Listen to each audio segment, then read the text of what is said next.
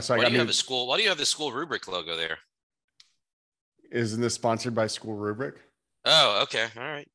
I guess. I mean, it's it's the only place it's on the School Rubric uh, Okay. I guess website. so.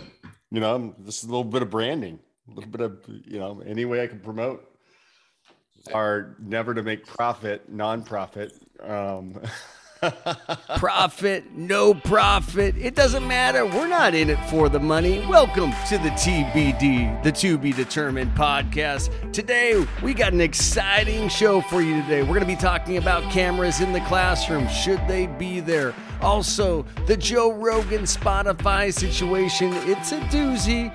Critical Race Theory, CTR. Everyone's talking about it. What is it? Does it belong in the curriculum?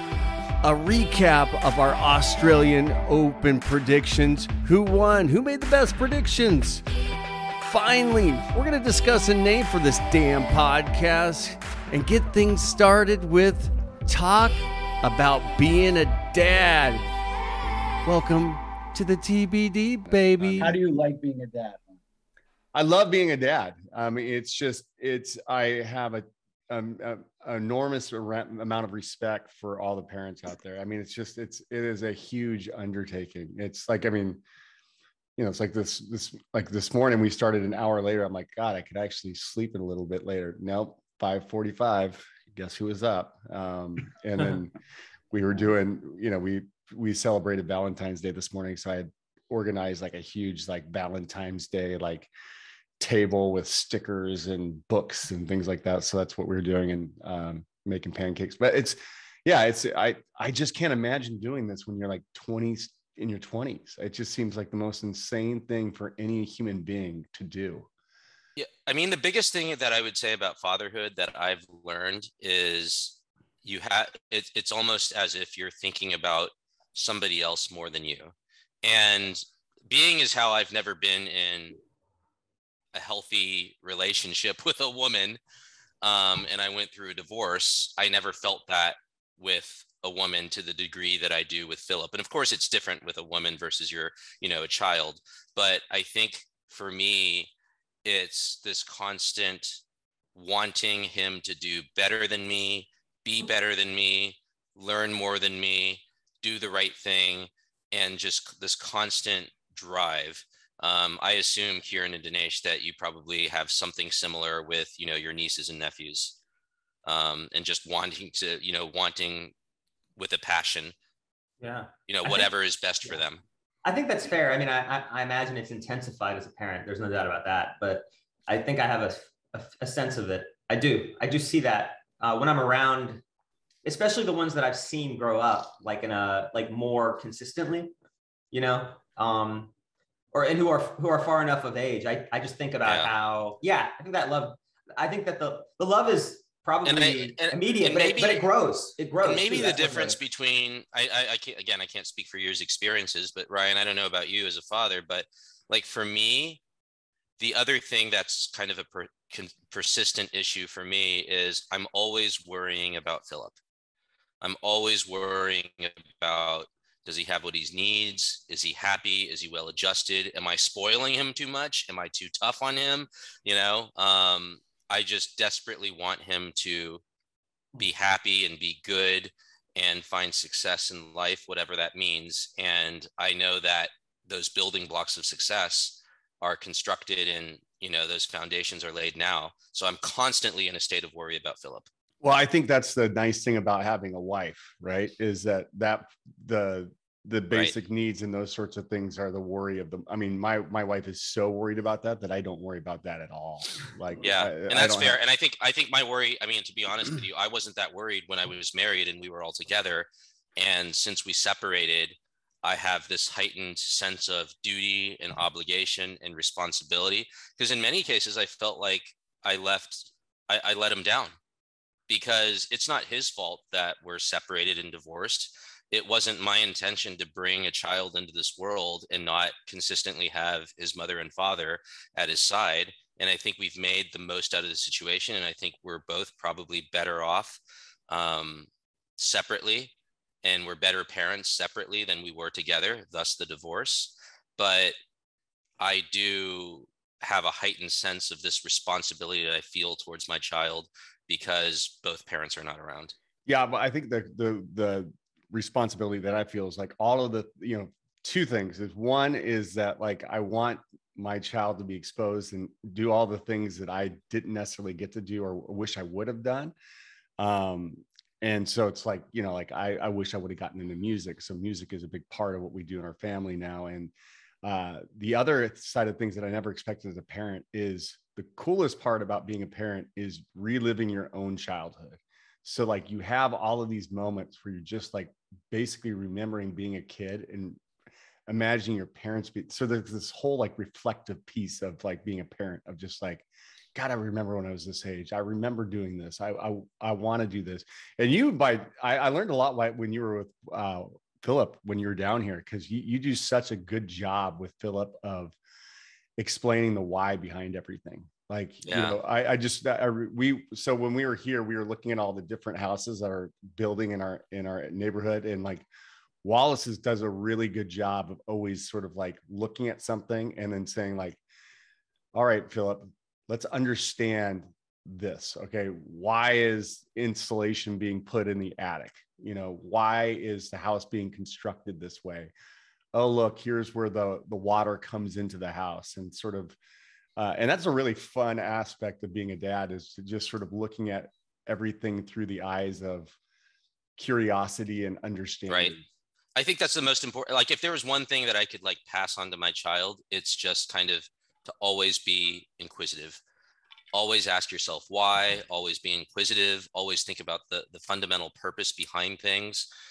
And i think you do that through a lots of text and lots of reading and lots of studying but i think you also need to do that through a lot of experiences right? And so that's kind of why i mean it wasn't I, it's always been my goal to travel with them a lot. Unfortunately because of the pandemic we weren't able to travel as much as we wanted to but i think you know we just went to washington d.c uh, we're going to san francisco over spring break we are uh, i booked a ticket to colombia for the summer and I think we have a few other trips that I'm kind of planning. And he's at an age now where it's so fun to travel with him. It's incredible. It's an incredible experience. You guys gotta have kids. You guys gotta have kids. Can I just relate a story? Because I, I don't have kids necessarily, but I'm in, like Danesh, we have nephews and nieces, but I have two nephews that I'm really heavily, not heavily involved, but I see them all the time. And we just got them into skiing and um, tennis a little bit, but skiing is like the big thing. And you could see just the progress of how they they experience it and enjoy it and their creativity involving it and the the, the way they they interact with things and um, it's it's really it's really interesting just to see how how much progress they can make within just a few months of just learning something. It's really really cool actually. So anyway, that's just my. You guys gotta have kids. Yeah. Having yeah, yeah. but, but I, I, I like giving them back. That's the thing this is my observation of you, Ryan. I'm not, um, I don't know you, I'm getting to know you better, right? But I can I can see how you really um, love reliving, reliving your childhood. I see that in how you, just the kind of shenanigans that I'm going to use that word in another context. Shenanigans that you get into with your children, with your child when you go to the airport and things like that. You know. No, it's it's it's the it's the most amazing part of it, right? Like you get to be a kid again in some respects, right? You get to like you know you get to see everything through the eyes of uh of somebody that looks at something and finds pure joy and pure like just that's right. It's, it's just some- ama- it's amazing to see a child get excited about something.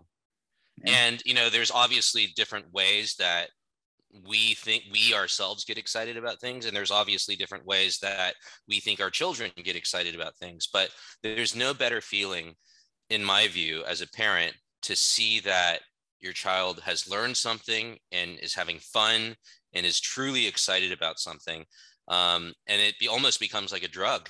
You mm-hmm. want to create more and more of these moments to make them happy to make them learn to make them joyful um, and i think that's just kind of like the gift that keeps giving as a parent. Yeah like i mean yesterday i went to trader joe's and target and you would have thought i was going to goddamn disney world. I mean I, I like uh, you know like we pull into trader joe's and they give out stickers and my daughter was so freaking pumped because she's going to get these stickers at trader joe's. And then like afterwards we were getting valentines for our school tomorrow and we pull like we're pulling into target and she didn't know we were going. She's like i love target. Yeah yeah um, let's let, let's not, let, let's just get on with the agenda um, let's talk about cameras in classrooms i think that's the first topic that we wanted to talk about um, just to kind of set it up, I sent you guys an article in chat. I hope you guys had a chance to read it and maybe do a little bit more reading. But essentially, in Iowa, the great state of Iowa, there's a representative there that whose name is Norlin Mommsen, and he has proposed a bill and a legislation that will um, uh, provision for cla- cla- uh, cameras in classrooms. And so he's equated the presence of cameras essentially to police body cameras. And if this legislation is passed, then that means that all public class school classrooms that aren't being used for special education or gym would be filmed. And then parents and legal guardians would be given access to these live fields, uh, the, the live feeds. Um, as you can probably imagine, teachers unions have come out largely and strongly against the notion of cameras in classrooms. So the question and the discussion for today is, do class, do cameras belong in public school classrooms? No. no. That's the quick answer. And I, you know, I, I just think that, you know, I, I don't think it's necessarily a bad idea, but, you know, we want to encourage more talent to get into teaching, right? And I can just imagine, you know, I, I can imagine looking for a job and them telling me that they were going to have a camera watching me the whole time I work and looking at the screen the whole time I'm working. That would just be such a turnoff for me accepting a job. And I can't imagine uh, being constantly monitored by camera as I'm working. Kiran, no, on the grounds of. I mean, I mean, how many ways do you want me to explain why not? I'll, I'll go with uh, five of them. How about this? All right. Uh, firstly, we will prevent teachers from being any type of creativity. I think they'll probably try to think about the cameras before their own creativity because they may end up being misinterpreted, especially if there's no audio like a uh, body cam. Uh, it's a waste of funding. According to this Iowa teachers and this, this article, they believe it's a waste of funding because why don't you just employ more teachers? You know, reduce the class sizes, use the money for that reason. It's a violation of the student's uh, privacy. I mean, what if a, if a parent can't, has to see all the classroom, you can't see your own student, you're going to be seeing the whole classroom. So it's a violation of the privacy. Do you want you as your, as your uh, teacher, as your own father, as a father, to have everyone else to be able to see your kids picking their noses in the classroom or doing whatever kind of weird things they're going to be doing? I mean, you know, what else? I mean, and then you're going to be punished for it too. Like you're going to get docked five percent of your salary if you happen to block the classroom accidentally, for example, right? And then you can lose five percent of your salary for that week. And then the superintendent will get penalized as well. These are just, I, I mean, these are all the cons that I can give you. I can give you more, and I'll stop. Danesh, thoughts? Are you? Uh, uh, well, I want to know, Danesh. What if what if your what if your administration at the college said that they were going to put a camera in your colleges to observe everything you were doing? I'm curious what your reaction would be. Yeah, sure. It's funny that uh, that these questions fall on me um, because you know you guys aren't in the classroom. You're teach. You're you know there are various ways in which we're all connected to education and even teaching. I think, but um, yeah, I'm in the more formal the formal role still, I guess, and I would say that uh, I would I would I find that pretty uh, um, uncomfortable, and um, it would definitely be a disincentive to me wanting to continue to work there. Although um, it wouldn't be a deal breaker, but I, I certainly would dislike it very much. Um, I think that I think Ryan and Kiran, you're making great reason. You're giving good reasons for why this is a bad idea. But I think that there might be another reason. Um, I'm, I'm just considering this one. I think what you said is the best reason, but maybe, but it might be a privacy violation against the teacher herself, right? Not just how so students. How so? Um, it depends on what's meant. I don't know. Is it meant that it's going to be they're going to be live feeds all day, every day? Because in that case, I don't. I think there has to be a limit on. I mean, what? I mean, I, I mean, I think. I, I, mean, the, this privacy issue, I I see yeah. it as a technical issue because mm-hmm. I think that if it's passed via legislation, then you know it's almost like a vaccine mandate. Teachers will have the opportunity to not continue employment if they don't want to to work under you know that mandate or that legislation that has been passed. And I think from a technical perspective, you probably could either ask parents to opt in so that their children could be seen or there's probably some sort of technological thing that could happen where you know kids faces are blurred out but then you get the audio feed. I mean but i said i said it depends on what's meant. I mean if we mean well i didn't specify though like between audio and video. If it's audio and video all day every day i think there's a moral argument whether or not we would ever legalize it there's a moral argument against allowing that in any job but maybe i'm wrong i'm just throwing it out there i think that kiran and Kiran, yeah, Kiran and Ryan have maybe the, the the best argument, but I think that that's a secondary argument because I yeah, it seems weird that we would live that we would allow. Maybe there are fields that that have that, so that's why I can't. It's not clear to me. Um, but at some point, wouldn't most of us consider that to be a a moral? Wouldn't there be a moral argument against? Like, doesn't doesn't that fail to respect the dignity of people?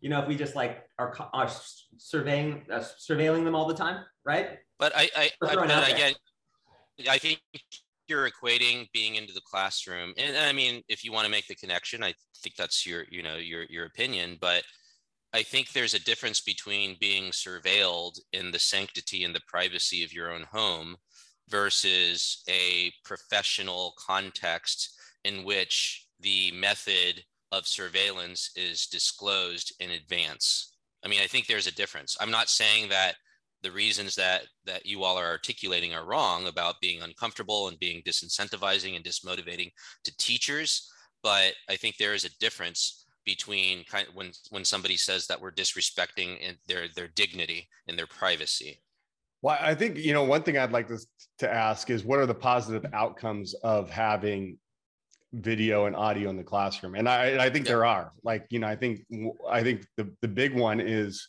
I've always I've always sort of preached that if you're if you're presenting to an audience bigger than one or bigger than the classroom, like when you're on a stage, you do a better job, right? And so like if you're presenting and you know you're being filmed and your audio's on, I can almost guarantee that more teachers will be prepared. It might affect creativity and things like that, but they're going to be they're going to make sure that they have their um, common core goal up on the on the board. They're going to make sure that they've actually planned out their lesson that they're they're kind of doing some of those best practices. And we all know you know i'm i'm guilty of this as a teacher that there's been plenty of times that i've gone into a classroom and been like all right uh today i don't have shit planned for today. I've got my uh you know my rolodex of things that i can always use that I know are going to work in the classroom, but I think it would make make me do a better job of of being planned and prepared and you know knowing that hey I, a parent could tune in and watch me. I think that's maybe one of the good things of it. Again though i, I think you're just going to have a whole slew of people that are going to say screw this. There's no way i'm going to do this yeah i mean i think this legislation is a counter is, is a is a knee-jerk reaction um, to something that's larger happening in our society, which is basically that parents over the past couple of years have felt really disenfranchised about schools.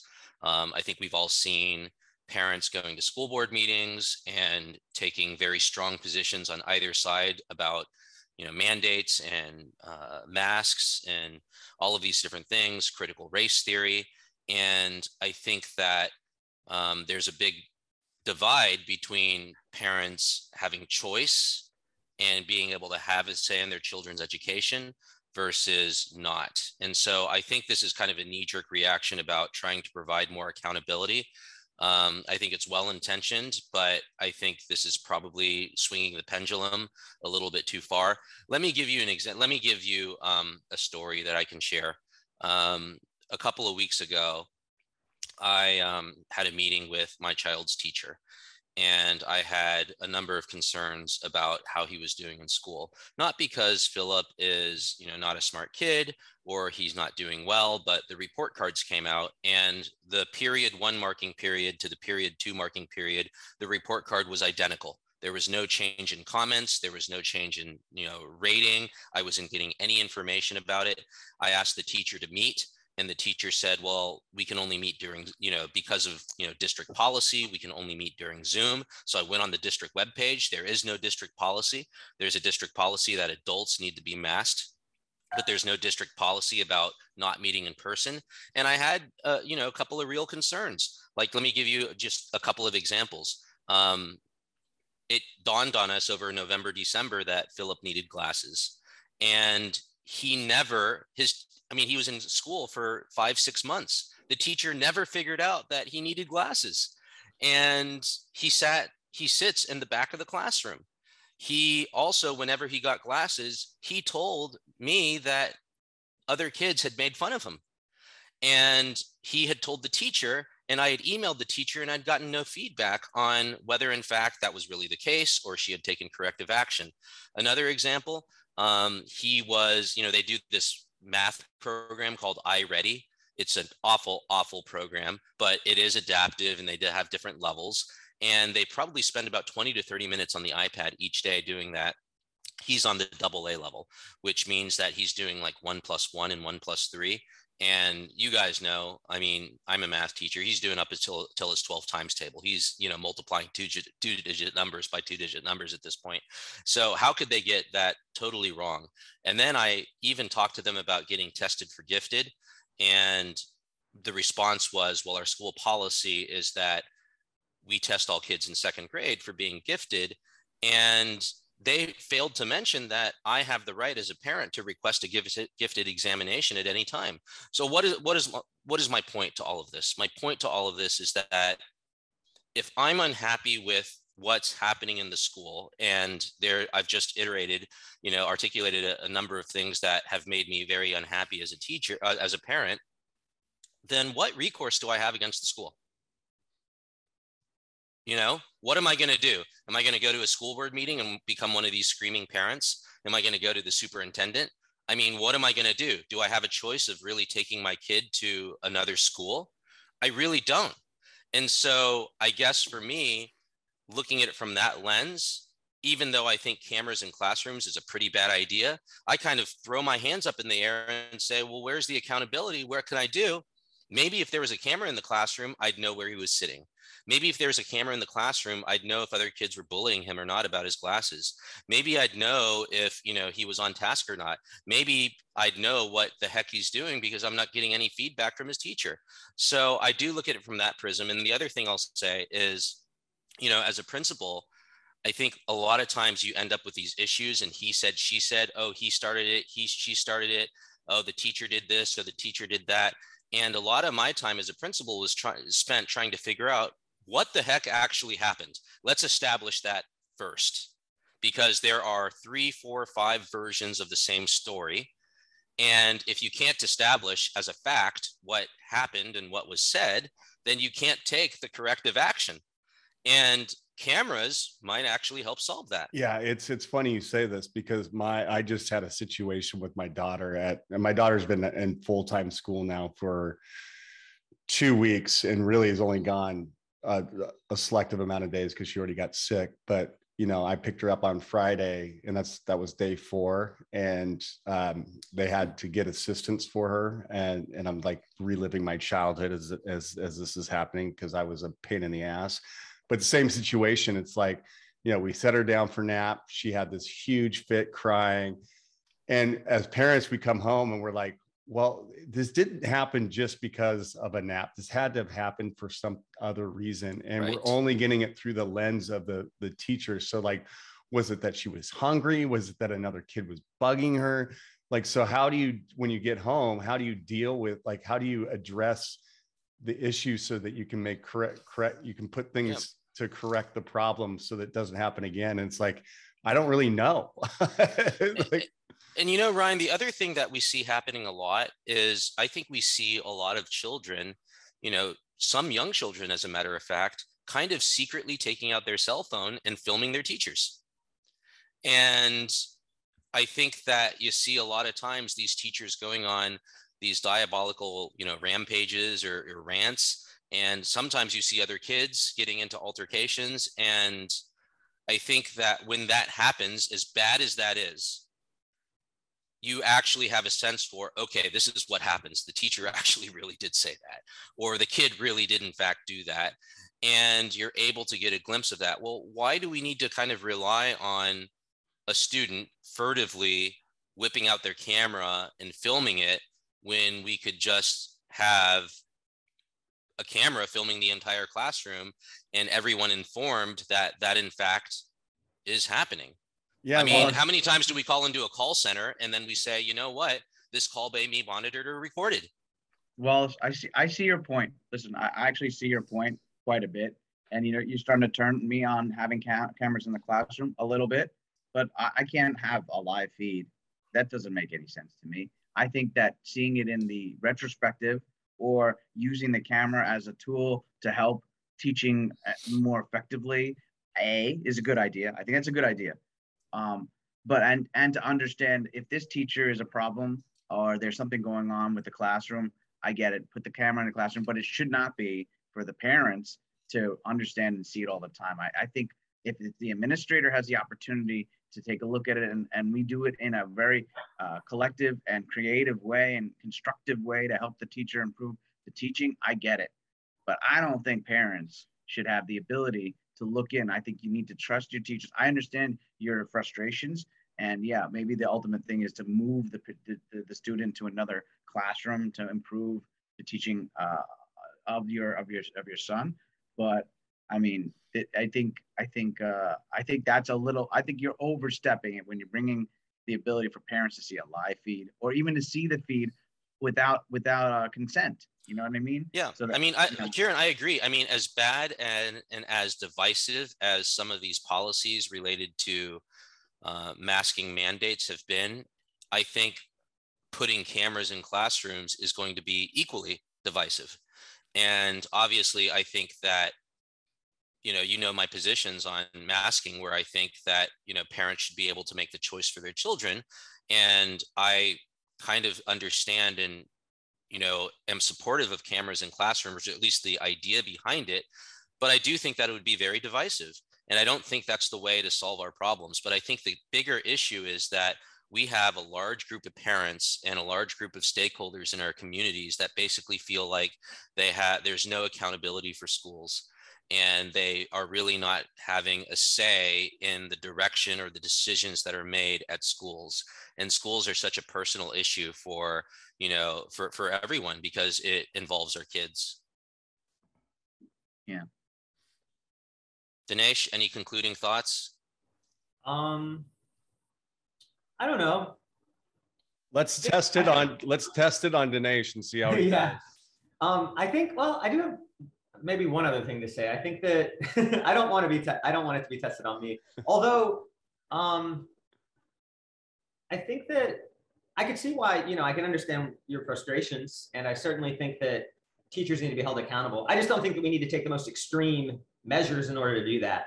And I think that we should honor, I, the more I think about the, the argument I was giving, the more I feel motivated. I feel, I think that it has some basis. I think actually this is, if this were ever to become mainstream beyond state politics, and, and into national politics, this is what legal scholars and lawyers and stuff would be. This is what it'd be on these grounds, these privacy grounds that they'd be arguing for it, against it, I mean. So anyway, I think there's something there, but I don't um, I think that the strongest argument is the one that the one that that you gave Ryan and you gave Kiran. You know, ultimately, we don't want to. I mean, I, I mean, if I was, we want to incentivize. We want to incentivize people to, to go into the field of teaching, not disincentivize them, right? Yeah, I mean, again, I mean, if I was a teacher, I probably wouldn't feel very good myself about an administrator or somebody telling me that, hey, look, there's going to be a camera in your classroom. So I, I, I fully acknowledge that. At the same time, I kind of look at it from the perspective of, well, if I have nothing to hide, then why don't I do it? And I mean, you remember, Kiran, when we were at Newtown, there were a number of conflicts that we would have with students in classrooms. And that was, I think, before the whole you know smartphone cell phone record all the time happened. Um, and a lot of times it became a he said she said thing. And if there was a camera that had recorded what had gone on then i think we would have avoided a lot of these issues. So. Yeah. But that's I think that's part of it. Honestly, I think part of I obviously we would avoid it, but I mean that's part of what life is, is that you have these conflicts and you have to work through them. And part of being in the school is to learn how to deal with deal with these conflicts as a student, as a teacher. In in the it's not a real world, but it's it's still kind of like a, a facsimile of what what people are going to go through in the real world anyway. So I mean, yeah, Kiran, Kiran, I agree. I agree with you. I agree with you, and that's why I kind of mentioned. I think this is a knee jerk reaction, but I think that our school system and the way we are holding schools accountable, the way that we are resolving conflicts, the way that we are engaging with parents and students and administrators, I think is broken. And I think that that's why people are so frustrated.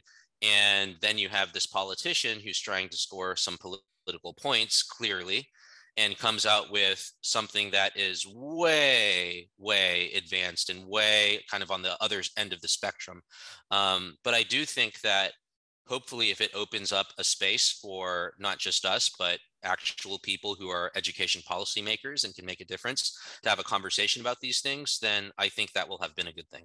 Well before we get to the next topic what would be a different solution to what you're talking about? This divisive parents like what would be a, another solution that they could implement before something so dramatic? Yeah well i mean again i mean i've said this many times on the podcast and i'll say it again I think that we have to be able to provide our student, you know, I think we need to be able to provide our parents choice. And I think, I believe strongly in, in, in school vouchers and I believe strongly in the funding following the student. So I agree that, you know, locally, informatively, there need to be better ways for schools to communicate, school, you know, parents to get trained and parents to get support and ways to kind of try to solve the problem at the lowest level. But I also think that if I'm ultimately unhappy as a parent, I should have the ability to withdraw my child from the school and have the pure pupil spending that is expended by the state on him, be it $4,000, $5,000, $6,000. And I should be able to take that money and put him in any other accredited school of my choice. Yeah, and I can find a school. I can find a school that is more in line with my educational values, um, that do the things that I'm hoping that he will get out of an education, or I could put him in virtual school, or I could, you know, put him in some sort of accredited program. And I think that is what we're missing because there's no accountability. Yeah, what I uh, what I like about that is first of all, that's that's why we started School Rubric is you know this this personalized choice for your students and being at that voucher program. What, what's interesting about that is then if you had schools that actually implemented that, because there would be incentive to innovate and try new things, right? Then you might see some schools actually do that. And heck, that might work and they might get a better education. They might end up paying their teachers more at those schools because they're right. they're driving more kids to that school. And then all of a sudden you'll see a system that actually is working because people are trying it and then all of a sudden you you know people start pulling their kids and putting them in that school. yeah because education is such a such a different thing ryan and guys i mean it's and you know i think i said this before too but you know what is does a successful education look like? And it looks very different for different people because some people might say well it's a successful education if kids get into top tier universities. Another one will say it's a successful education if you know they are socially and emotionally well adjusted. Some people will say it's a good education if they made friends and they had fun. Other people will say well if it's slanted towards sports or it's slanted toward mathematics and science or arts or whatever the case is. And so i think that there is there should be an opportunity for parents to align their values in education with different institutions. But right now in the public school system you know you live here you go to this school and you don't have a choice. And if I decided to enroll Philip in a private school, then I would still be paying taxes that go to the local public school, and I wouldn't get any support financially to enroll him in a private school. So I could, but it would be totally out of pocket. And so that lack of accountability and that lack of choice, I think, is what is creating these um, these circumstances where parents feel disenfranchised. And then we have these knee jerk reactions on school boards' ends, on politicians' ends, on parents' ends, creating lots and lots of conflict. Yeah, I, I, it's funny because when I I'm my kid is in preschool, right? So we pay for it, and we do have choice, right? Because we're paying it's, That's it's right. out of, it's out of pocket, and that that's exactly what you go through when you're looking at those pre-K schools. There's one that everyone is saying is the school that my kid should be in, which is right near where we live, and it's you know I went and visited the school. I was excited about the school, but it really is all about play and fun. That's the school, and for me, that's not like my I think that's important, but like I was also like, can I see the curriculum? Can I see what you're doing with like letters and sort of the rigorous sort of things that like our, every school has? And they don't really have that. And you know, mm-hmm. like great, they have the music, which is really important to me. Like, and so like I end up putting my kid in a school that is less, it looks more like a classroom. It's got the creative elements in it, but it's also got more of like a, a set curriculum. And and so in that case that's where my kid goes because Yeah. that aligns more with what i want for my kid i don't want i don't want her just out in nature playing all the time like i mean that's right just, and, and, and another parent might think that another parent may want that but hmm. you don't and to be clear i don't think this is a privilege issue either. This isn't if you know hey look you know you you earn a six figure salary and so you're entitled and privileged to be able to make that choice. What i'm trying to say is i think that every parent should have a choice and i think that every parent should get an average per pupil spending to follow the child. You know regardless of who their child is or where they live to be able to make that choice. And i do think that some if, if we were in a system like that some parents would say hey i have x amount of money to spend so maybe only these schools are the ones that i go to. And maybe another parent might say well if i have x dollars to spend i'm going to use that and because i have you know the wherewithal maybe i'll spend more out of my own pocket to put my child in another school. And i think that's what we need to be doing and moving towards in our education system all right on that note let's let's get to our next topic and before we do that kiran can you frick fix your goddamn framing i mean how many podcasts do we have to do to Really? like un- understand that you need to be framed center I'm Not- frame center. What are you, are talking not about? look at He- he's a little bit you're a little bit off to one side i mean I mean, come I'm moving around. What do you want me to do? Here. All right. Are you are you happy now?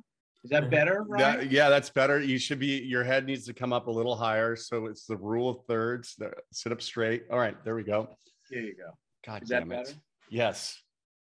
all right Joe, anyway Joe Rogan. Let's talk Joe Rogan and the Spotify controversy. I think let's start things off by saying who actually listens to Joe Rogan's podcast here?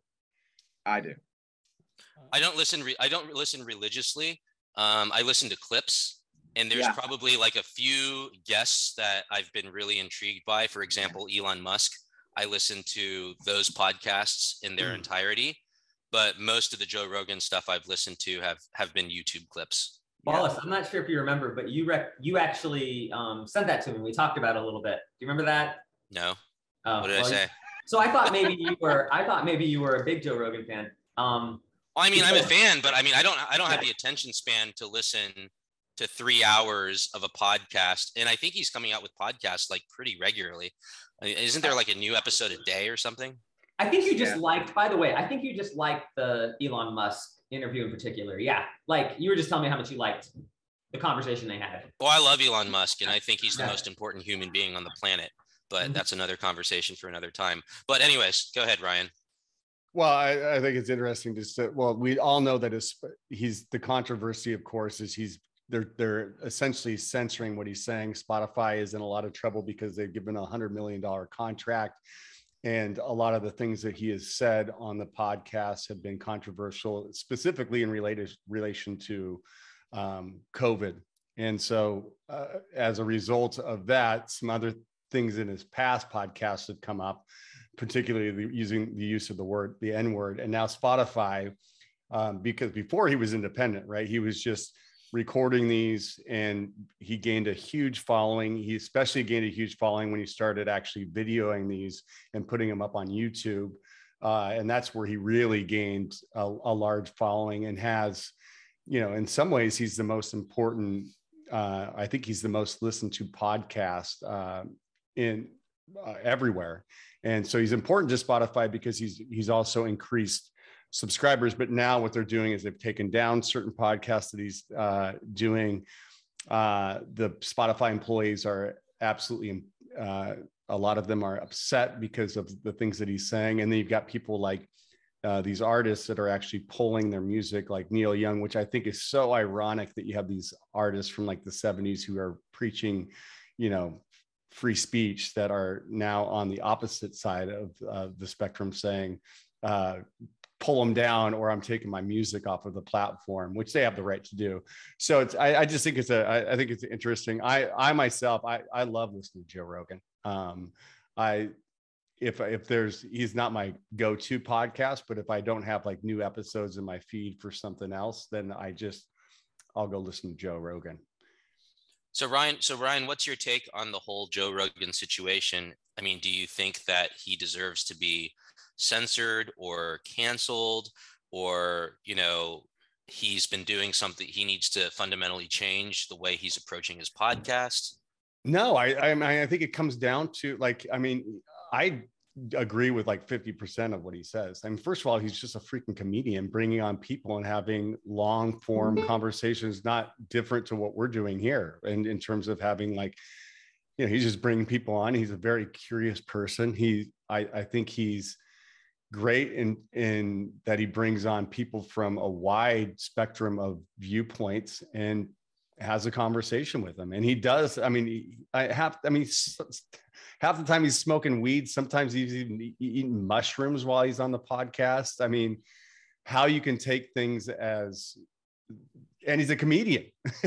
like, I mean, why is everybody's taking this so seriously? Like, you know, listen to him, make your own judgment and your own uh, opinion of things, and and use and it's it's helpful. I mean, he's had, you know, I think you shared in in the in the TBD um, in our group that you know he's had like Michael Osterholm on there. He'll have Snoop Dogg. He'll have uh, Elon Musk. So you you I enjoy it because you're able to sit down with people that like are cultural icons and and listen to them for two to three hours about you know important things, but also just stupid things. But I think I think that you know. Um, I, I like I like Joe Rogan. I've liked Joe Rogan for a very long time. I mean, I'm a big UFC fan. I think he's gotten me into understanding and liking the UFC more. Um, and he's very knowledgeable about that. So that's why I really like him. And that's why I got into him. And that's why probably why I saw a show on the feed of my YouTube. Um, I think though, with uh, now that the podcast is where it is, and he's getting paid this much money because of how big the podcast is and how big it's gaining, you have with as as the Spider-Man saying goes, with power comes responsibility. So I mean, you need to he needs to actually think. I know that he's just jiving and riffing, and there's only occasional things that they're pulling out of a three-hour podcast, and I get that because most of it I agree with. You're right. Maybe not 50%. I think I agree with a little bit more. What's his response? You say you say with great power comes great. What's his responsibility? His responsibility is to be more is, is to be more uh, like to understand what he's saying and really reflect about it before he actually dis- discusses it and gets and gets his guy um what's his name um Robert Malone. No, no, no. His um his uh his uh, fact checker, right? To fact check pretty much everything that he says about COVID. Whenever he's talking about COVID, it needs to be fact checked like crazy, right? So um, Jamie, his his as producer, needs to fact check that every time we talk about it. Otherwise, then then then there's no point in having the conversation because this is a very controversial uh, part. So whenever they start talking about COVID, at the very least, because he fact checks basically everything, right? Oh, Jamie, hey, get that video up. Oh, Jamie, get this thing up. Oh, Jamie, let me let me see the stats on this, right? Oh, Jamie, pull this up. Well, you should be pulling it up for everything, especially when they're talking about COVID. Danesh, I'm curious what you have to say or what your perception is, because it seems like Ryan, Kiran, and I are Joe Rogan fans and we're to some extent in it and we may have some preconceived notions. What do you think, having taken a fresh look at this as someone who doesn't really know too much about Joe Rogan up until this point? Sure. Um, actually, I didn't hear what you said, Wallace, like the first time you spoke right after Ryan, because it cut out, um, my audio cut out. But um, I am thinking, well, the first thing that comes to mind is what actually Kiran said that uh, about with responsibility, with power, there's responsibility. This that's similar to something I think I said in the first. I think it was the first um, episode that we that we were together anyway, and um, I think we were the examples that we had. So the issue had to do with um, famous people who had like a platform to give their opinion, and I think um, I think what I said it, I would have to sort of go along with what Kiran said there in order to be consistent with what I was saying there, um, in the sense that I do believe that you know as it relates to politics, we all have a right to say whatever we want. And um, for Neil Young, and perhaps it is ironic, Ryan, for Neil Young to do that. But on the other hand, um, I guess, you know, all of us are agreed that he has a right to do it, certainly, um, even if it's ironic, right? Um, but I would say that there is a morally, right, as on a personal level, we all have a responsibility to. I think there is a greater responsibility when you have a, more of a fan base, more of an audience, and a lot more people are are looking at what you're doing, looking at your content and taking it very seriously. Now it sounds like um, people are taking Joe Rogan a little more seriously than he is intending to be, right?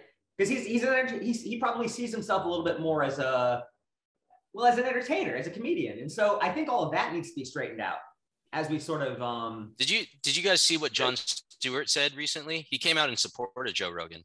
Yep, I saw that. And, and, and Jon, I mean, Jon Stewart's a pretty left-leaning Democrat guy, and I think he basically said something to the effect of, you know, what he did on the Daily Show many, many years ago, um, probably today might be characterized as misinformation or disinformation, um, and so people need to stop taking things so seriously, particularly because Joe Rogan's podcast is essentially an entertainment show. Right. But he has a but Joe Jon Stewart has a bias. I mean, Jon Stewart knows Joe Rogan. They know each other. He supports him. So there's a little bit of bias here going on. You know, it's not like he's a, a an opposing viewpoint here. Yeah, I mean, they basically do the same thing.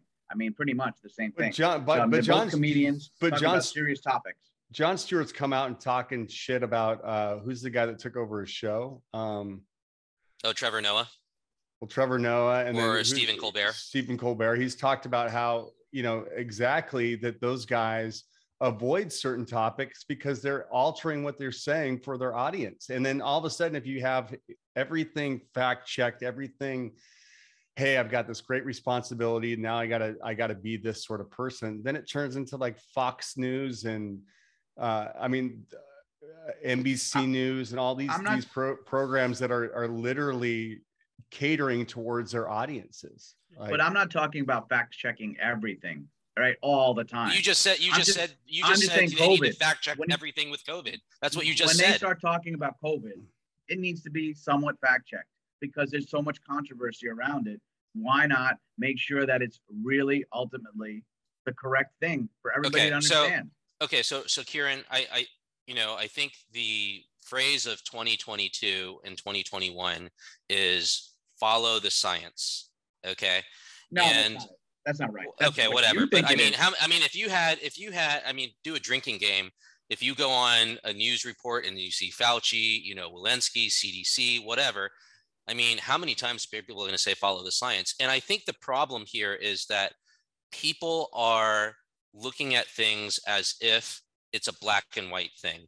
It's true or it's not true. And I think that's the fundamental issue when people say follow the science. People talk as if science is a black and white thing. And I agree in some cases, science is a black and white thing. But for something like COVID, which is a pandemic and a virus, I think there is, I think there should be space for reasonable scientific discourse. And I think the idea is that you have a theory, you test the theory, you have a discussion, and all of these different things. And I think the episode that really got people irked was the one where we he had Robert Malone on there. And I don't know if you guys listened to that one, but Robert Malone was this scientist. He had, you know, he claims that he was one of the founders of the mRNA technology, which basically is you know led to kind of the whole vaccine effort and the way vaccines are developed as we currently know. And anyway i mean i'm not a scientist but i listened to it and i thought he had some compelling arguments. And he actually i don't know if you guys know this he got covid twice and he got and he's also vaccinated. So he's not anti-vaccination but he wanted to bring to light some of the things that were happening especially with you know ivermectin and some of the other things that you know had been criticized. And i think joe rogan was a pro or is a pro ivermectin person as well because when he got covid and i think they talked about natural immunity and all of these different things. Anyway my point is you know he he said a very important thing i think robert malone in the episode which is he got canceled from he got canceled from linkedin so he got booted from the platform. He got canceled from twitter so he got booted from the platform. And his point was and he actually said i may be wrong. I may i don't assert that i'm 100% right but i think we should have a discourse and a dialogue about it. And he said if somebody like me can't have a discord and dialogue with it with his with his credentials. I mean, he's an MD. He majored in biochemistry and biology from UC San Diego, UC Davis. Got an MD from Northwestern. Um, had worked on you know a number of vaccine and other you know pharmaceutical efforts. If he can't talk about it without being canceled, who else can? And I think the same thing is true about Joe Rogan. I mean, Joe Rogan is a podcaster who's curious, getting people from all walks of life, having open, frank dialogue, and has a huge listenership. Well, if he can't say some of these things, then and and and and, and fear not getting canceled, then how can people like the four of us who are just trying to get together to talk about things not live in the same fear? I didn't realize the context of why this. I mean, if you, this is the truth, and this is why he's getting why Joe Rogan is in this context with talking to this scientist and having this conversation, uh, a regular conversation with a, an actual expert, because this is actually why he's the fact checker, right? In a sense. So thus, uh, you're talking to an expert. The expert's giving you the information. You are then having the discussion with the expert. Thus, it's a conversation that should be legitimate. Okay. Yeah, and, and I so think I, Joe, I, I, don't yeah. I don't disagree with that. Okay. Yeah, and I, I think, think Joe Rogan, Joe, Joe, I think Joe Rogan's response was pretty spot on, which he said that he's a curious guy, but he realizes he needs to incorporate more voices from different perspectives, and he committed himself to doing that. In my view, I think he already did have different views on. Um, yeah. As an example, he had Sanjay Gupta, Gupta from C- CNN on, and you know he's obviously you know part of the big liberal media machine and you know has a certain point of view that he's purporting and i think they had an interesting conversation. And now he's having somebody like robert malone who obviously is taking a different view. And i think he does and did um, have different perspectives on perspectives on his show. And i also like the response from spotify. Um, now i mean they did agree to put some you know warning labels and you know things like that on some of the episodes. I think they also removed some previous episodes but they didn't cancel joe rogan. And i think the other thing that they did is just as joe rogan got 100 million dollars to move his mm-hmm. you know podcast to spotify and make it exclusive i think spotify also announced that they were going to invest 100 million dollars on raising and amplifying the voices of you know other people who were from marginalized and disenfranchised communities which i think is awesome because ultimately i think the way to um, you know to deal with free speech is to have more free speech. I mean the solution for free speech is not to censor things that you don't like or you disagree with or you believe are untrue. I think the idea is to have more free speech and more discourse um, and I just don't understand this whole cancellation rhetoric. And he's not, you know, and, and to go to, you know, he's not saying that he's not wrong. I mean, that's the thing. Like, I mean, just like what you said, like he's going to try and be more balanced. Like, right. He had, I think it was, uh, he had the guy that you brought on, which I hated that episode, by the way, with the, the Malone guy. And then uh, right after that, he had Jordan Peterson, who's kind of a kook and has some crazy ideas too. Right. And so, like, you know, he's like, you know, I was wrong. Maybe I should have made sure that in between there, I brought somebody else on that had a different perspective than um, Dr. Malone or whatever that guy's name is. And so, like, he's trying to have a more balanced approach. He, you know, he came out and apologized for obviously all the the use of the N word that he used, which is, you know, uh, they they brought you know I think I think they took down like seventy some episodes of his podcast where he actually used the N word um, that from his previous episodes, which obviously is concerning. But you know, I'm I'm with you. Like you, you listen, like first of all, for me, what I love about it is all of these people I would have never had the opportunity or ever been exposed to had they not been on Joe Rogan's podcast. So I'm I'm actually getting a perspective of how people think differently than myself. And that's that's important to me. Can we talk about this this N word thing that Joe Rogan is, you know, that that video that came out, and I think there was also some flack that he got about some comment that he made about Planets of the Apes and going to the movie and, and something of that sort. Um, I think that, I mean, I tried to look for some of the clips where Joe Rogan had actually said the N word to get the full context, and I couldn't find them. Um, I obviously saw the montage video of him saying the N word repeatedly, but it seems like, and again, I haven't watched the or listened to the episodes because I was trying to find them and I couldn't.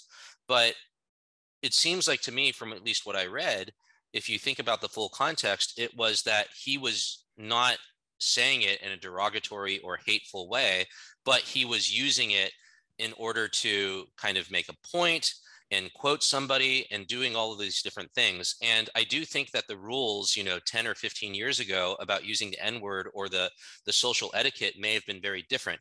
Now, if no. you don't agree with that, and that's fine, then we need to understand that our president, Joe Biden, also has used the N word on multiple occasions. Okay. And so, why is he not getting flack or being canceled for it? I also find very interesting. You guys can go to YouTube after this. I actually Googled Biden and using the N word. Okay. I actually Googled it. And when I, or not Googled it, put it in YouTube. And when I put it in YouTube, the results were all Joe Rogan. Strange. And then I put it in quotes because you use the same thing. And then when I put it in quotes, the results of Joe Biden actually using that word came out. So I guess we need, you know, we can't have selective outrage, is what I'm trying to say. Okay. Like I personally wouldn't feel comfortable and don't think it's appropriate to use the N word. Okay. I don't think I've ever used it. And I don't think I ever will want to use it because I don't think it's my word to use and it's inappropriate. Um, no matter, but no matter what your feeling on it is, if you're going to have outrage on at Joe Rogan for using the N word in whatever context he used it, then I think you can't be selective. You need to. Where where is your outrage against Joe Biden? Hey, can I can I just bring up one other thing? All right, because this is like uh, on the other side where a black person was using a derogatory word about a white person in a context, and it was leaked out. So Mayor Adams was uh, using the using uh, a derogatory word for white people referring to in a speech that was like supposed to be private, referring to uh, cops that were uh, doing, you know, bad things to, uh, you know, being critical to black people or, you know, killing black people. Let's just put it that way. All right. And he was calling what these cops, these kind of, these kinds of cops, right? Blank cops. All right. And or, or whatever, these blanks. All right. I'm not going to say the word. I think Ryan understands what I'm talking about. But would you, Ryan, are you offended by the mayor of New York who was doing in a political speech to a bunch of black people and was asked a question about these kinds of cops and then he uses the word in the the answer according to what I know at least. No, I'm not offended, but I don't really get offended. I don't really get offended, but you know. But do you think that's right? Do you think that's a? Do you think that that's problematic too? And should he be uh, canceled? I I think it's problematic. I mean, I, for example, with you know Wallace brought up the the Joe Rogan stuff, and if you look at what he said for the Planet of Apes, it's pretty. It's it's horrible what he was in that in that context. It was absolutely. Do you think it's? Horrible. Do you think it's? Did you actually listen to the Planet of Apes? Yeah, because he's he's. I mean, he's he was talking about how he got stoned out of his mind and went to go see Planet of the Apes, right? In a neighborhood that he had no idea and it was majority black or all black and he was kind of talking about some of his experiences my viewpoint was he was stoned out of his mind A and B, he was probably stoned out of his mind when he was talking about being stoned out of his mind. But he, in my view, he parlayed that or eh, as a relatively positive experience. He just, I think he was describing about how the experience was different and how people from the audience were interacting with the movie. Yeah, but it sounded horrible. I mean, you're you're you're associating a black neighborhood with the Planet of the Apes. Like in any context, I don't think that, that that's. Yeah, I mean, the optics of it aren't the optics of it aren't very good. But I guess the bigger question, the biggest question is: Is Joe Rogan a racist? Do you no. think that Joe Rogan is a racist? Absolutely not. Kiran, do you think Joe Rogan is a racist? No, but he shouldn't have been using the word. I don't think Joe Rogan is a racist, and I think that he probably made some questionable choices and questionable ways that he characterized his experience that he obviously regrets and has said that he's regretted. I think that his apologies that he put out were, you know, came across to me as sincere, but I think there's a lot of people that want to see him canceled. Did, did you? Did I, you? Did I, you? I just don't think that's the way. I, I, don't think that's the right thing to do. Did you see that they just pulled? Yeah, yesterday was the UFC fight. They pulled him as a commentator for the UFC fight because that. because Disney's in the in charge of.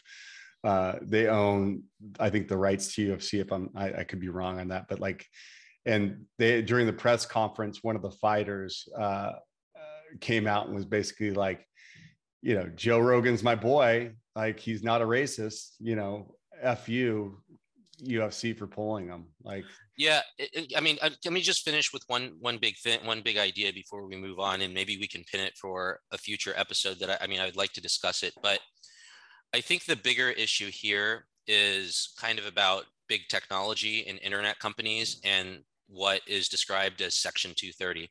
I don't know if you guys have heard it before, but Section 230 basically is a law that came out in the mid 90s where you know, as the internet was kind of coming full steam, and I think there was kind of a lot of message boards and, and all of these different things, where a law basically came out and said that internet companies can't be held accountable for the things that other people come and post on their message boards or their platforms. And back then, it made a lot of sense because there was so much stuff being posted. The internet was like a relatively new thing. The organizations behind it obviously didn't have the scale and the expanse and the revenue and and and the people power to be able to to to do those things. But now we have situations where we have you know Facebook and Twitter where they kind of wanted to have their cake and eat it too.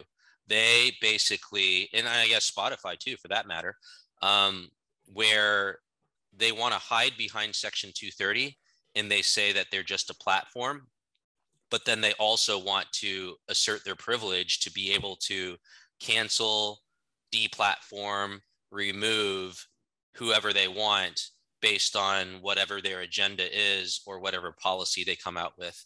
And it's interesting to me because I think that both Democrats and Republicans are trying to go after big tech, but in very, very different ways. I think Democrats are going after big tech because they want to see more censorship. And I think Republicans are going after big tech because they want to see less censorship. Well, if Spotify cancels Joe Rogan, I'm leaving Spotify, and I'm the hugest damn Spotify fan on the planet. All right, let's move on. Critical race theory. All right. So, I mean, I mean, I think we've talked about this in the chat, you know, for a number of weeks. I know it's another kind of very sensitive issue um, around race and education, but there has been a lot of conversation in the past couple of years around critical race theory, around what is the correct or right way to be teaching about segregation and racism and the history of race of our country to students. Um, and I think a lot of right leaning Republican states and legislatures and politicians have come out against critical race theory, whereas more left leaning Democratic folks have come in support of critical race theory. Um, what are your thoughts on the role of critical race theory? Before we before we get into to what, what what our role is, maybe maybe one of you guys can give us a cliff notes version of what critical race theory is And I some I don't know if somebody else besides Wallace wants to ta- tackle Danesh, this. I, Danesh should Danesh should talk about it because I think he already had an understanding. Yeah, didn't you, didn't you talk about it? You wanted to talk about this, right? I'll certainly try. Um, I cert- I do want to talk about it. I mean, ask, a putting me on the spot to give a definition is, uh, you know, uh, fine, but it's not. Can we can we make it a tentative definition? All right. I, I take I take um the def I take definitions seriously because they they they create the boundary from which we talk about it. Um, so so tentatively, uh, it's it's something like an approach, right? That um, many scholars were um, you know developing in the 90s. Um, you know, most of these scholars like had many of them had background in like legal theory, right? And they were trying to figure out um, like we're talking about that very movement, right? So I think I think more on how the, the term might refer refer to more than the movement, but I guess that those those scholars they were interested in understanding why it was that racism seemed to persist in the world, even though even after civil rights legislation, even after all of the those court decisions were being made right by the Supreme Court, uh, you know, striking down segregation and all the civil rights legislation that followed, right? Like, why was it that racism seemed to persist? And part of the answer to that is that, um, you know, racism is structural. It's more than just individual bias, right? And um, you know, other social scientists have, and theorists and stuff have picked up on critical race theory to develop it later, um, like beyond the 90s. But I think that the way that it's used, so let's talk about what it what it might. So that's that's the the stricter definition. But I think that it's it also has to do with. I think that it refers to something much bigger. I think it refers to, to history before the civil rights movement, right? And it just has to do with a general approach that takes race into account. That takes like the history of, um, you know, con, um, the history of, uh, you know, interactions between white people and black people in this country, like very seriously, and about how that has played out in history through our structures and beyond, beyond just you know the structural uh, aspect of our of society. That's the best I got.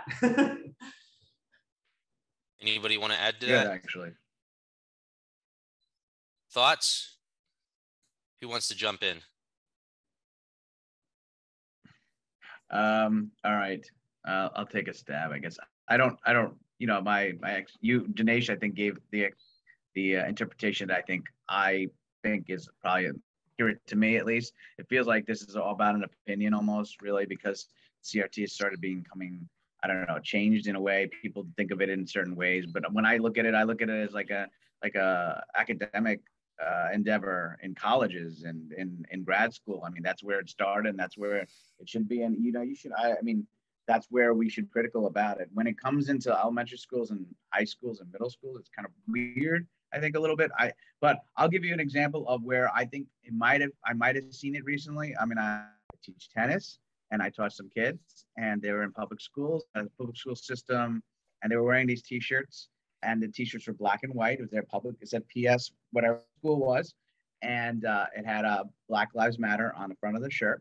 And I remember one of the kids saying, "We we learned to march." I mean, a very kind of like a flippant flippant thing that he said. And the kids are not like eight years old, basically. And so I guess they're in second grade or something like that. But uh, the school is not, you know, in the heart of Brooklyn, right? So it's like in the middle. It's in a in a, in a very uh, black neighborhood in Brooklyn too. So ultimately, um, you know, that's where I, I this is my first kind of experience of seeing and hearing what has been said. All right, because when I taught in schools, we didn't really talk about this stuff, and even in, I know this the C, uh, CRT wasn't there, but that was like seven years ago, eight years ago. So um, it's a little bit different. And um, but there's my first experience of actually seeing it. And I, I haven't spoke to my nephews. My nephews don't, don't even know really about race. Like I asked them, "Oh, is your friend an Indian kid with his name? His name was my name." And I'm like, "Is that kid Indian?" So I mean, like these two different perspectives um, from a private school now public school. So anyway, that's that's my experience. Well, here's the definition by Wikipedia. Critical race theory, CRT, is a cross-disciplinary intellectual and social movement of civil rights scholars and activists who seek to examine the intersection of race and law in the United States and to challenge mainstream American liberal approaches to racial justice. For example, the CRT concept is one way to study how and why US courts give more lenient punishment to drug dealers from some races than to drug dealers of other races. You know, let me jump in here. So I think the question is Does systemic racism exist? And I'm reminded of kind of this axiom that history is ultimately written by its victors. And so, you know, to, to make a very personal point, um, I found it very challenging to be an international school superintendent slash director as an Asian man. Okay. Um, in a profession that is largely dominated by older white men. Um, I can only imagine how the few other people of color and perhaps women feel about it. And I think international education, which has largely been around since, you know, the 30s, 40s, 50s, um, has basically been controlled by largely these older white men. And so it's not difficult to imagine that the policies around hiring and firing and recruiting international school directors has largely been normalized by older white men. And I also think that if you go to a school and you're interviewing for a position and you know a lot of things being equal, then an older white man might get the nod over you. So if you take that and then you kind of you know interpolate extrapolate that to the relationship between black people and white people in which black people were you know abused and tortured for many many more years and went through something called slavery it's not difficult to arrive to the conclusion that yes you know racism at a systemic level in fact does exist. And so i think there is some credence in critical race theory in the fact that we have some issues regarding race and our laws and our policies that we as a society need to unpack. I do think the question then becomes twofold. Number one, how can we do that while simultaneously acknowledging some of the progress that we've made over the past few decades? Um, number one. And number two, what is the right way to be communicating this uh, in both ways to the students in our communities and the students in our schools.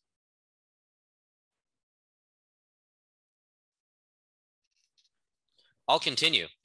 Crickets. um, you know, and I so I think so. With all of that said, I don't know. Have you guys looked at the at, read something called the sixteen nineteen project?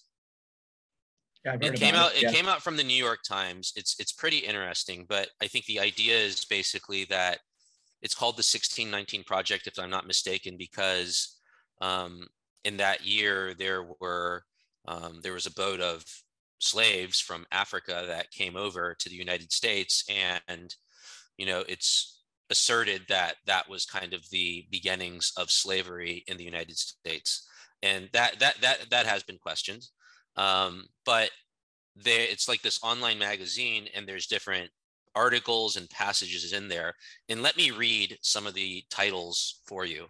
Um, we are committing educational malpractice, why slavery is mistaught and worse in American schools. America wasn't a democracy until Black Americans made it one. American capitalism is brutal. You can trace that back to the plantation. How false beliefs in physical racial difference still live in medicine today how the, what the reactionary politics of 2019 owe to the politics of slavery, how segregation caused your traffic jam. Why did, doesn't America have universal health care? One word, race. How America's vast racial wealth gap grew by plunder. Um, one of the other claims that has been made in this project is that the colonists fought in the Revolutionary War against England or Britain to preserve slavery. Um, and that's, you know, I'm not saying that's wrong, but that has been questioned by enough historians. So I do think that, and, and then the other thing I'll say is this 1619 project, um, the Pulitzer Center on Crisis Reporting basically started creating and offering lesson plans around this project and some of the pieces that were put out so that could be used in educational settings. So while I do think that systemic racism exists, I'm also trying to look at it on the other side of somebody who's reading some of these titles and going through them and then kind of some of the assertions that they're making about 1619 being the origins of slavery and then also the revolutionary revolutionary war was uh, started to preserve slavery. And i can understand where somebody would say i think we're mixing ideology with fact right? And i think we are blurring that line. And so maybe we need to take a step back and reevaluate that um, especially how we deliver that in schools. Great podcast, by the way, 1619. I think that line gets blurred in every, in every aspect of what we teach. I mean, I, I, the numbers don't lie, though, in terms of, you know, there is some obvious systemic racism. We were talking about, uh, I know they gave the example of, you know, uh, white people being committed to the same crime getting much lesser sentences. When we look at like I, I, as you were talking i just pulled up also kind of the numbers in schools you know like it, it looks like about you know there's more female uh, principals in schools than male principals. But when you look at the distribution from white it's 81% of all public schools. This is from like 2015 2016 81% are white and 75% of females are white. And that leaves like 8% Hispanic, um, seven, about 8% Black, uh, 3% others. So uh, is that a, a, a, representation of our population and, and our schools? Not, not even close, right? And so uh, you bring up a good point, Wallace, with, you know, you and I worked internationally, like you're the only Asian school leader I can even think of uh, that was around when I was when I was teaching in yeah. schools. Everybody I worked under was a white old man. Yeah, I, I, I sorry. Go ahead. Go ahead, Danesh. Um, I'm going to be changing the subject a little bit, so you you go first, and then I'll yeah. Yeah, I mean, and I just I guess what I would add to this is I think race has become such a sensitive issue um, especially following kind of the events of George Floyd a couple of years ago, which you know I you know is, tragic and you know terrible and you know shouldn't have happened. Um, and I do think that there there there has been some pent up, you know, resentment and anger in communities that really really needed to be released. Um, one of the books that gained a lot of popularity after the events of George Floyd was this book, How to Be an Anti-Racist. I don't know if you guys have heard of that book before. Mm-hmm. Yep, um, I, I've re- I, I read that book as a result of what happened with George Floyd. And I think one of the things that, while there's a lot of things that I agree in the book, I think one of the central theses of the book is that racism is either a black or white thing you are either a racist or you can't stand by idly. You have to actually take anti-racist actions to combat to combat and rectify you know racist structures and racist actions and racist people and i think that has gotten us into a situation where we are looking things as black and white and we're not looking at the gray and we're not looking at the nuance and we're not having discourse because it's if you don't agree with me then you're wrong. If you don't take the position that i take you're wrong. If you don't you know openly admit that x y and z happened and a b and c are the results of x y and z then you're wrong. And i think that we need more dialogue and discourse in our communities to talk about these issues openly rather than taking these very, very strong positions. Well, it's hard Um, to it's hard to talk about, right? I mean, just listen. I mean, we're str- I mean, we're struggling with talking about it right now. Yeah, it's. I mean, it's Can- the can only time there's ever been crickets on our our Can I- show. I, mean, it's. can I bring can I bring up the way that um there's two there's the, you know talking about history um I think you know um when we go back to the American Re- Revolutionary War I mean it- there is a part a little part of that war that is about slavery because the English are about to ban slavery I get that all right that's just a little bit part but when we talk about the Civil War and when I was taught the Civil War I remember there were five reasons that the South wanted to depart from, you know, they, they wanted to secede. And none of them were slavery. Okay. They were all, slavery is ultimately the reason why all these things existed. Whether they wanted to, like, uh, you know, they're losing their ability to, uh, to, to send their goods to wherever they want, whatever it was, those five things. They were, slavery was always never taught, actually. It wasn't said that slavery outright was the reason, but we all know that's the major cause of why the Civil War was what happened. Because there's no reason why South Carolina or yeah, South Carolina would secede if they couldn't. They they they they, they, they that slavery was going to be banned.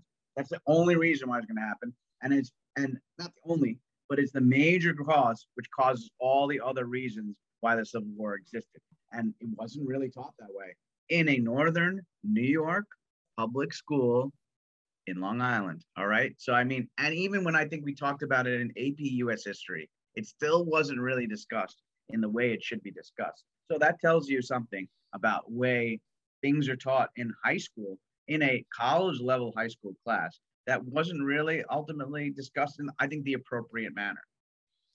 Danesh, where are you going to take us? Um, well, I'm thinking about how.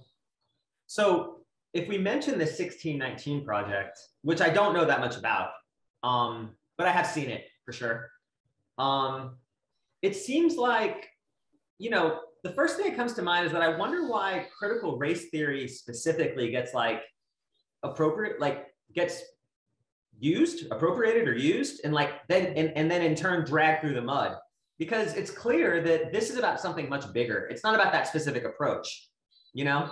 Um, it's about just taking race into account. That's what we want to do in schools. And that, and if that's the issue, and if we don't, oh, and by the way, I, I have read a little bit of that book, Wallace, How to Be an Anti-Racist as well. It was in a teacher training actually that I read it, which is funny at, at BMCC.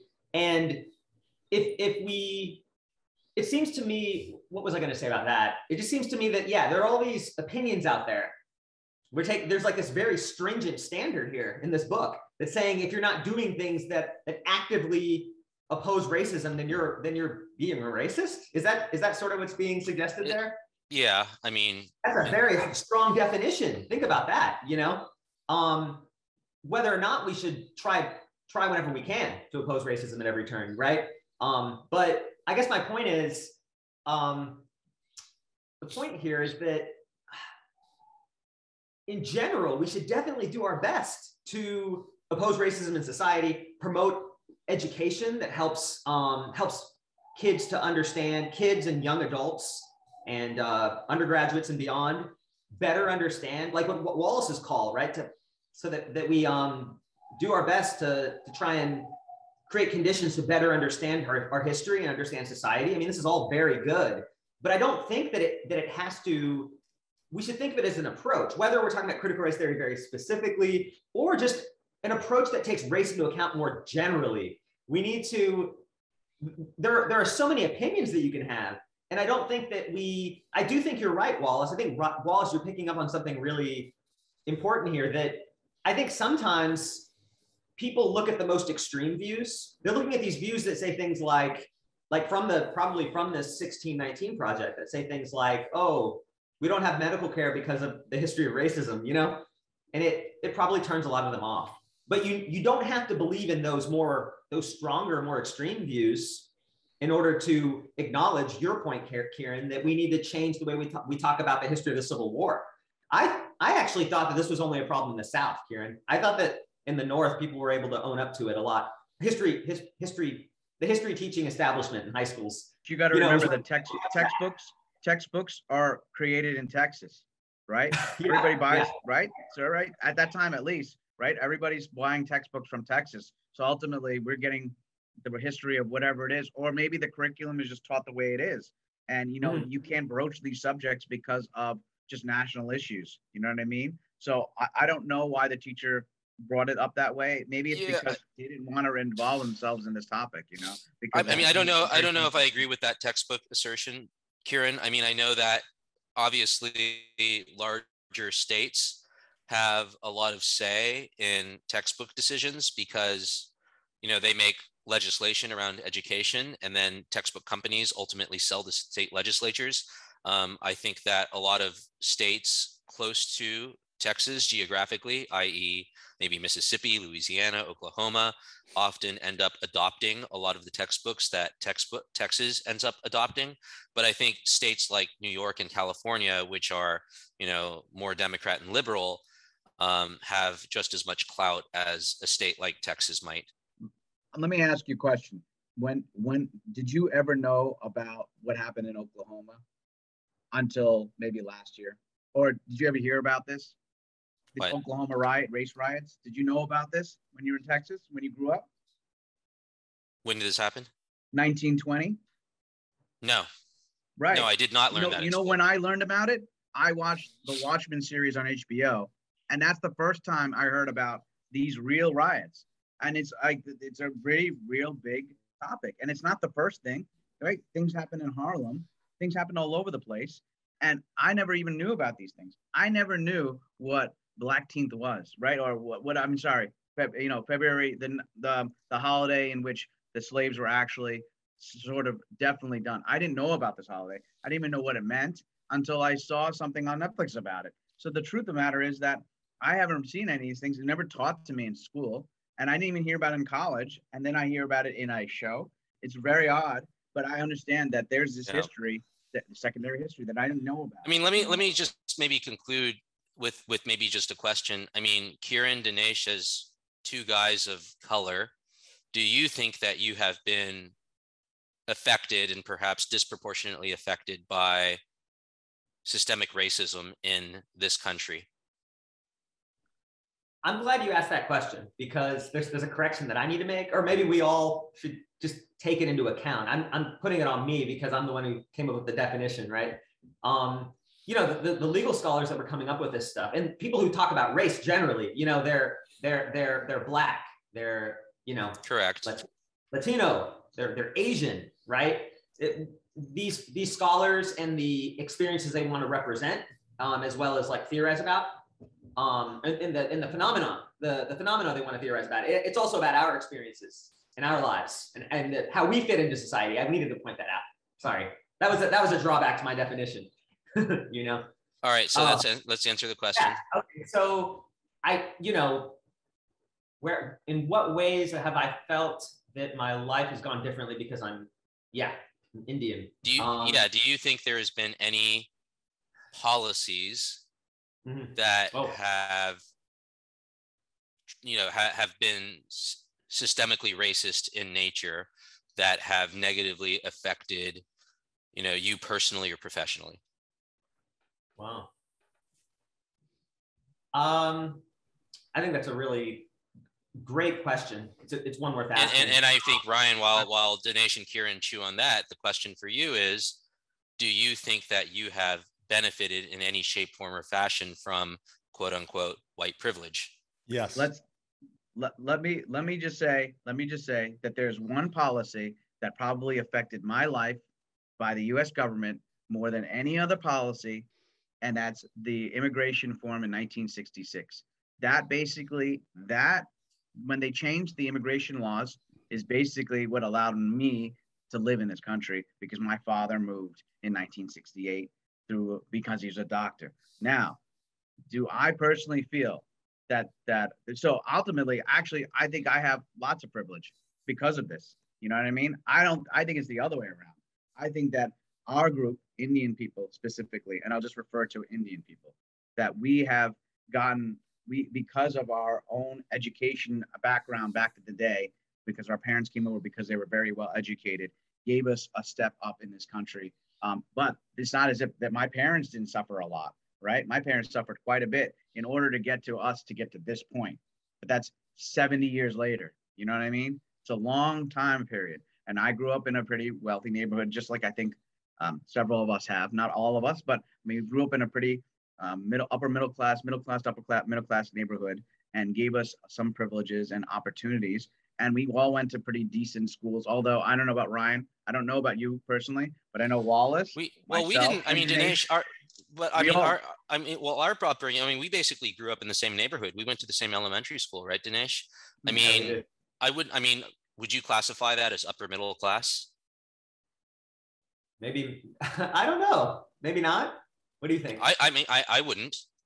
You'd say middle class then? I, I yeah, I, would classify that as middle class for Fine. sure. I, would be I mean, saying the we, same thing. We, I mean, I, I, yeah, I mean, we certainly weren't wealthy back in the day by any means. But and you lived in the suburbs, right? I did live in the suburb. Yeah, we lived in a suburb north of Dallas. So but there's I mean, a little difference. There's a difference I between agree. living, you know. So I, I, mean, agree. I mean, we weren't living in the projects, that's for sure. I mean, So I'm not saying that we were living in dire conditions, but I don't. I wouldn't agree that we were living in upper middle class to high Fine. class conditions. Fine, that's that's that's a definition you can talk about. I'm just talking about we had a gritty, we had a pretty good upbringing, Okay. right? And I think ultimately those upbringing provided a good uh, transition into college and whatever else, right? We had these opportunities, and I don't think necessarily I don't see myself as a person who was put down. Maybe there was some people that were racist against me, and maybe certain things were happening, you know. And but the thing is, when I went to college, all I hung out with is with Indian people and Jewish people. You know what I mean? So I basically found, found this group of people that I was always hanging out with, and you always had. It always was good. You know what I mean? I never really felt it. There was occasional times I went to Sugarland, Texas, and we felt it, but it was just an individual thing, right? So Yeah. ultimately, I don't necessarily say it. I think that things have changed in the time that we are, and we came here and emigrated here. We weren't brought here and brought, brought here against our will. So in Yeah. a sense, right? I so it's a little bit different. Well, It's let me let me step in here because I, I, I just I disagree with Kiran, and and here's how I disagree. You know, my my father's came as an illegal immigrant to the United States, right? And but he's a white illegal immigrant and went to school surrounded by illegal immigrants from Mexico, for example, and because of simply his race, he was never thought of as someone different or someone that didn't have that shouldn't have the same opportunities. And I, I, I mean, I feel like I was really lucky that I was born a white male in the U.S. And I definitely think that I have received more opportunities than other people because of that. but I'm also generalizing here. I'm generalizing my own experience. Your Ryan is your your experience is different. This is what Danesh was saying is that every like it's an experience to your own. So Danesh, I'm sure I'm not talking for you fully. I know that Danesh though um, definitely feels probably that there are certain things that could have changed in his life. But I'm same with me. I I, I regret a bunch of things. But the fact is, is that I don't believe that I was prevented from getting a job or prevented from going to university or prevented from this or prevented from that because of an institution. And I think actually, I, I think I just fit the mold. I, I don't think there was anything bad or good about it. I don't feel it. Yeah, but I as we're gen- individual racisms. But as we're gen- generalizing these things, you know, it's like we had what was it in the last few years when we've talked about all this illegal immigration. I remember my dad talking. He's like, nobody's talking about me. You know, like they're only talking about the the Mexicans coming up from Mexico, right? They're not talking about you know illegal Canada Canadians coming down to the U.S. to live or uh, you know people. I mean, we can go on and on about this, but I I, I do think uh, you have our provide and and and the numbers don't lie, right? You know, we brought I brought up the you know the people getting committed for crimes that they they committed that are the same as a white person. Um, you know, you look at like the distribution of people in in power and and and how it's largely white male Americans. Um, so yeah, I guess my point is is I feel like I was given a lot more opportunity because I am a white male. I, I Nish, think any I- last words? Well, I think you should Close give this the last because because we, I want to know what you what you think about your from your point of view. Um, you know, there's a way in which I can't help but kind of, if I'm honest to myself, I can't I can't help but think I, I'm not disagreeing with you, Kiran. I think that there are ways in which I feel like, if anything, maybe I've benefited, maybe because I'm not a more oppressed minority, frankly, because I'm not Latino. And we, and you know, I grew up in a neighborhood in which there were, I was around many Mexican Americans, you know, many Chicanos, right? Um, at least, yeah. And um, I also, but I will say this, that there is a way, the only way that I would um, kind of qualify it, but it's, it's kind of straying from Wallace's question, because Wallace was asking about policies, right? Policy, something more structural. But I would say that there is a way in which my more individual interactions with people historically have made me very aware of my race in a way that I don't even think that much about my race all the time because I'm I was born in the United States, you know. I'm actually kind of removed from India because um my parents were actually from an Indo-Caribbean community, right? And so they're from America, America, right? In the broad sense, in the broader sense of the term. And uh, anyway, so that it gets complicated as far as my individual um, development and how I, my experience um, but less less having to do with policy per se. Um, yeah. Anyway, I, that's what I that's how I, that's what I'd like to share. Yeah, and I'll just close. I mean, yeah. Well, I mean, I, I, mean, I do think that I have been affected by systemic racism, and I, I gave an example as an international school director. Um, but I think at a personal level, yeah, I mean, my experience. I mean, I just remember our childhood, Danesh. Um, not, I mean, there was a few Asians, but there weren't really that many around. And you remember, I mean, my best friend around the time was Brian Brennan because he lived down the street from me, white guy, and we would hang out all the time. And you know, we were best friends. And then in middle school, that just kind of dropped off. And I guess what I'm trying to say is, eh, I, you know, as I got into middle school and high school, I never felt different. And possibly because I, you know, I was born and raised in, in the States and, and had white friends.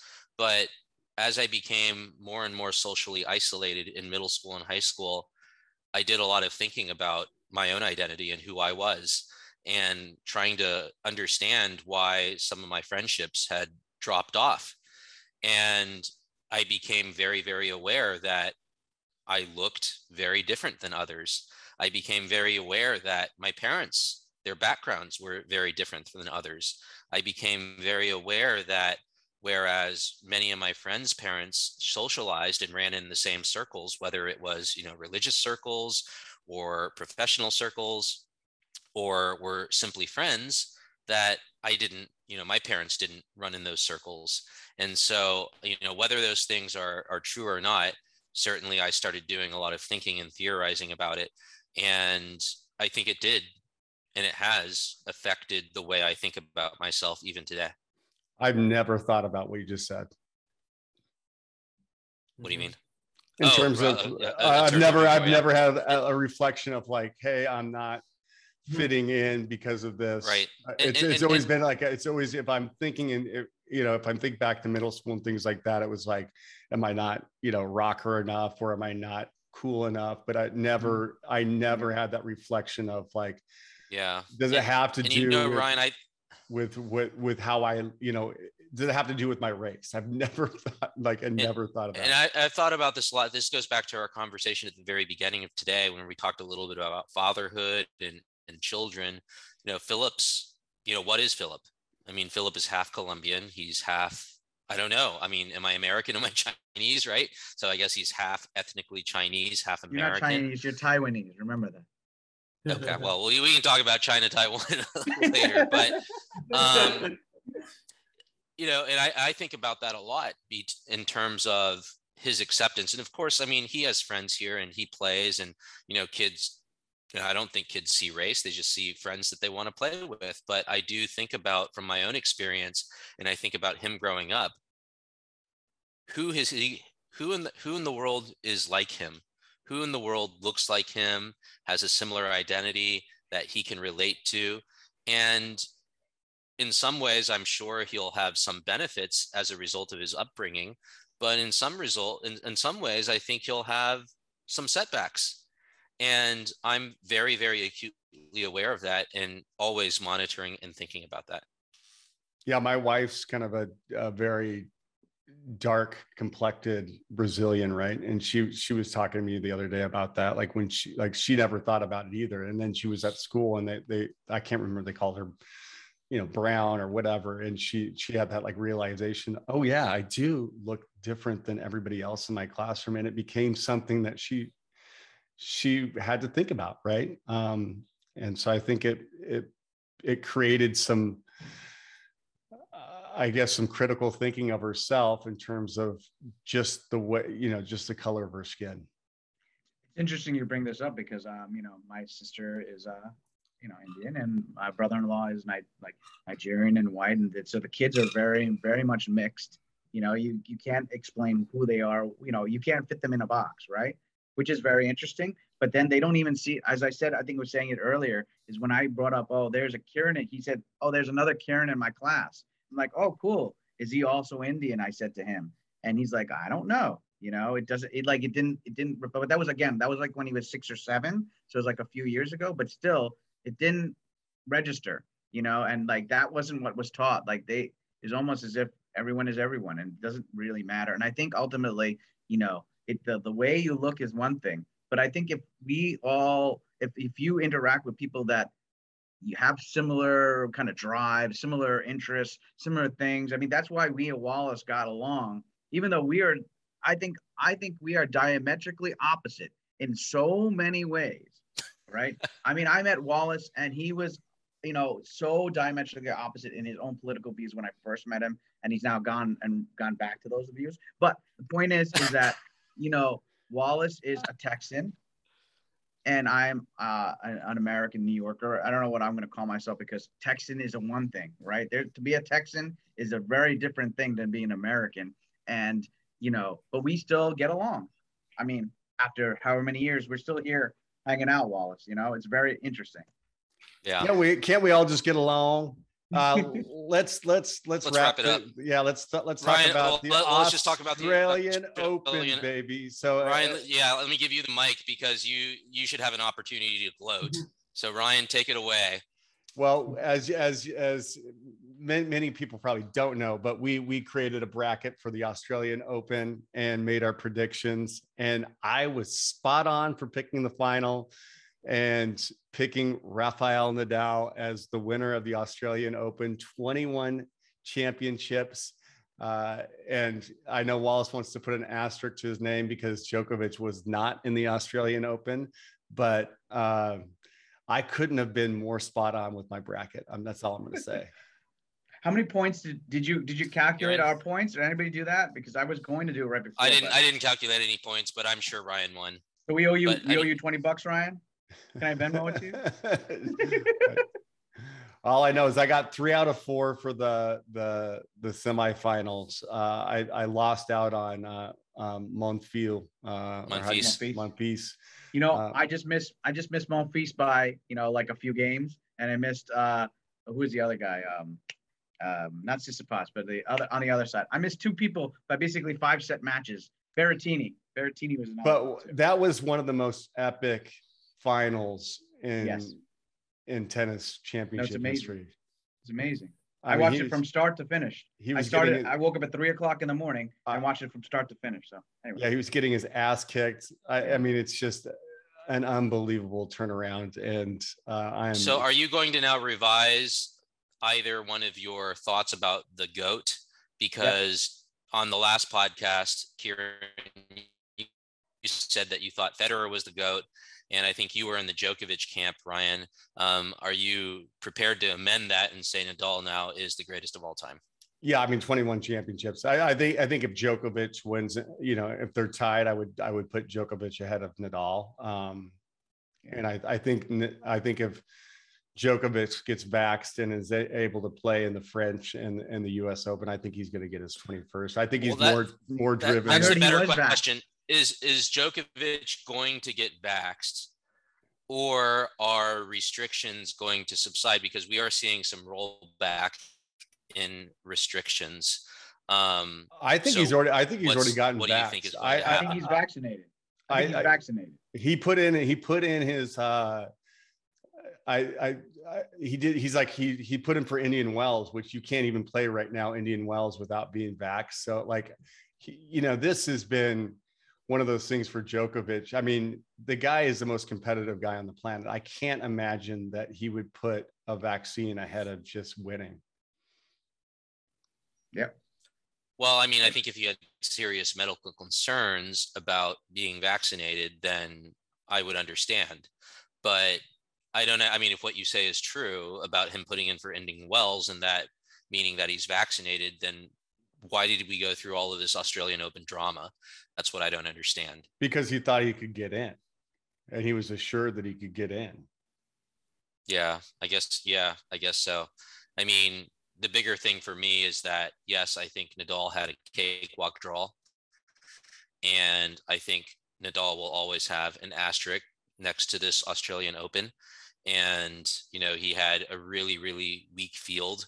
Um, Alcaraz should have clearly beat Berrettini, and should have clearly beat Berrettini. And the dude so played, Alcaraz should have taken Nadal. The out. dude played the And best I don't know, hard court and- and player Med- in the and world. Medvedev should have closed that out. That was ridiculous.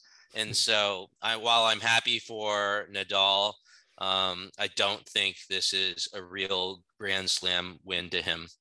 And I think Djokovic still has a better head-to-head record. Djokovic didn't participate in this one.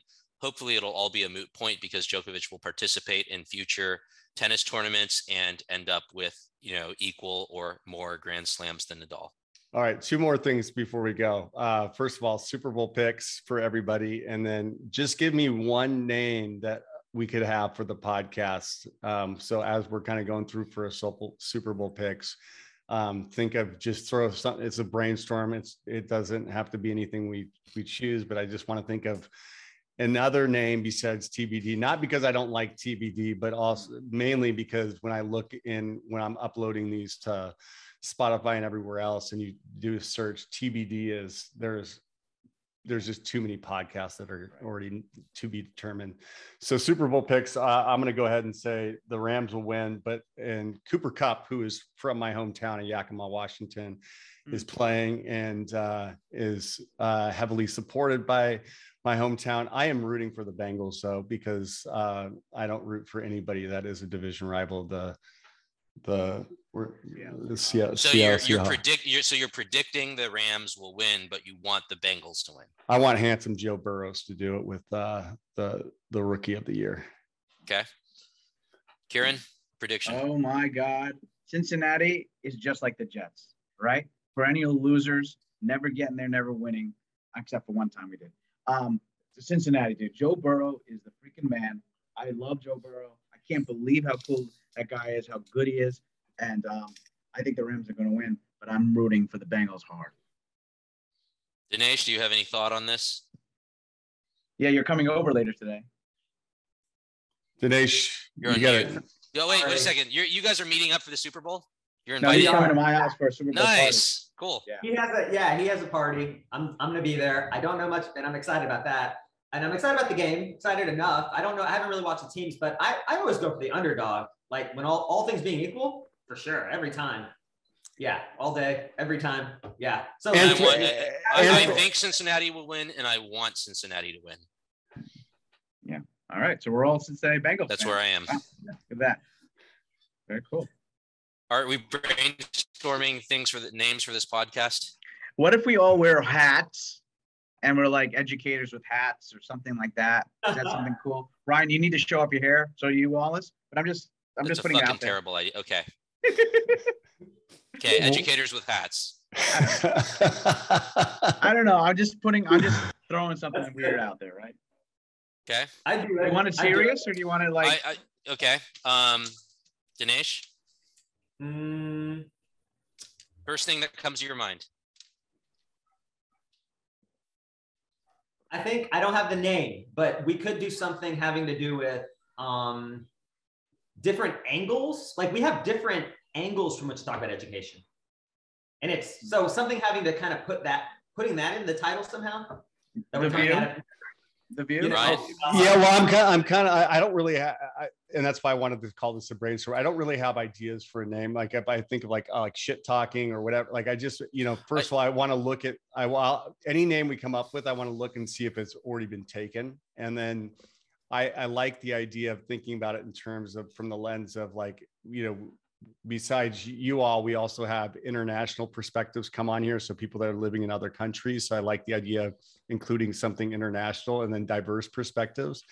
I also don't want to pigeonhole into just education. I know we we bring up education a lot on this show, but I also think it limits the audience to just people thinking it's all about education. And I think the education is kind of the lens that a lot of us see things through, but it's also something that's bigger than education. So I don't want to have school or education in the title. I mean. Ting Wallace, we're all. I mean, the other thing is that we're all connected through Wallace, right? Wallace, you're the moderator in a sense. Although Ryan, you're doing a lot of. I mean, doing a lot of work. Maybe it's something to do with how we are related to Wallace, and then the diversity of our opinions. You know what I mean? Something to that effect, like. Ting, Yeah, but see uh, that that doesn't work because on the other shows we have other people that Wallace doesn't necessarily. That's true. Oh, you have other shows as well. Okay. Yeah. Well, yeah, we have the we well, have with this a couple show. of Ryan's friends. Yeah. So maybe have- it's Ryan and you. Maybe it's the two of you, and then you know something like. but that. it's not about us. I mean, it's No. Yeah. Wallace. I was gonna say edu babble, but I heard your comment about you know edu, which I think Babble. is which is Babble. smart to not have it. But I, I I like the idea of kind of like being Diverse a little bit of self. I like the idea of being a little self-deprecating in the fact that we are in effect babbling. Done. um, Yeah, maybe. think, I mean, um, and maybe there's something that's educational that's sort of metaphorical, right? Like in in a sense of like it's it it kind of represents education, but it's not outwardly saying it. yeah. I mean, I, I, again, I mean. I mean the genesis. I mean again, the, I mean I think, but I think it's important for us to understand like the the the the genesis of the podcast, right? I mean, I know Ryan and I started this, but you guys have been on enough, and I mean we haven't even had that many episodes to be honest with you. But I think the point is that we just I I I think that educators should have the ability to opine on a variety of subjects. And I think we're so scared of being politically correct and we're so scared of being canceled that we're not engaged in the discourse that we need to, honestly, to be able to move our society forward. And I think that's kind of what this is about. I also think that in the process of talking to you guys, I really sharpen my opinions and I sharpen my perspectives and I learn a lot. Um, not just from you, but I learn a lot about myself. And I think that's really important. No doubt. Yeah. Feel the same way.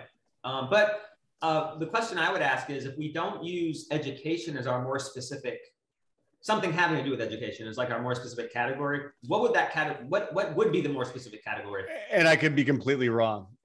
you know, I'm just I'm thinking of more of in terms of a marketing type of perspective, but I also think you know, pri- you know, I, I'll, I'd have to actually kind of dig into the analytics and th- of things and see, you know, is it a majority of, uh, and maybe that's what I'll bring for the next podcast is sort of look at the demographics because I can see those things on uh, Anchor where Yeah. we publish too. Thank you, Anchor, for for I, publishing. I, I- I do like this subjective thing, you know, like maybe subjectivity, you know, Yeah, so you like that? I'm just I just throw something. you know, or out like, you know, nuanced subjectivity or something ridiculous. You know what I mean? That sounds like a little witty.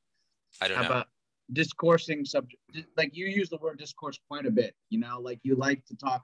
You you say about having teachers dis- discuss, but maybe it's like the subject subjective discussion, the subjective discourse. I mean, it sounds kind of like uh kind of academic. I, I don't think so, but I think subjective is a good idea. Beyond black and white, that's not bad. That's but- pretty good, actually. but I think, like you know, that. like it's kind of cool That's because, actually you know, pretty if good. you do subject beyond black and white is not bad. That is a I pretty mean, good one. so I like subjectivity too because it's kind of a play on education, like subject, Yeah. right? yeah, but I, I look at it in terms from a marketing thing. Like, How I about do know, like like- beyond black. subjectivity? I do be. I, I do like beyond black and white. Oh, like- beyond beyond subjectivity. How about that? Beyond no, subject. I mean that's just such a Yeah. hard thing to market, though. You Like, don't have yeah. to. You know, I mean, I'm not sold on the subjectivity part of it. I do like beyond black and white a lot, uh, I- especially works- since yeah, it works like this. we're but you- not black or white. Yeah, yeah, it's actually true. You know what I mean? Where what's your what's your actual background? You said your father's He's my dad, my dad's, yeah, I'm, I'm, I'm, I'm British. but I mean, he's white as white as white as snow. Yeah, yeah, okay. So so but it's so it's not really. But I mean, like maybe we need another person in in the discussion who is um you know black. Honestly, maybe we do need that. We do have our next episode. We do have. Uh, Uh, we got my buddy Alan coming on. He's black. Okay, so maybe that's a actually. I think I think, dude. I think that's. I like that one. I'm actually. I'm. I'm. I think that Beyond Black and White's pretty good. Yeah, I mean, beyond black, black or white, shades of it's so gray. gray. I But mean, we're talking about. There's a lot of grayness that we're talking about. We're not trying to be black and white here, right? We're talking about the nuance. well, you can't use shades of gray for obvious reasons. oh yeah, because of that movie or whatever. Yeah, yes. We could But talk like about. what- I we could we could talk about S and M and and and sexual positions on, on our next show. I, I got a book of Kama Sutra in the back. Well, this has been a robust conversation, and uh, Yeah. it's great to see you all. But I'm gonna go enjoy my Super Bowl Sunday, and so fuck off. See you later, buddy. Love you guys. Love you guys. All right, Ryan. Thanks a lot. Be good. Later, Peace out, guys. Enjoy the game. Yeah.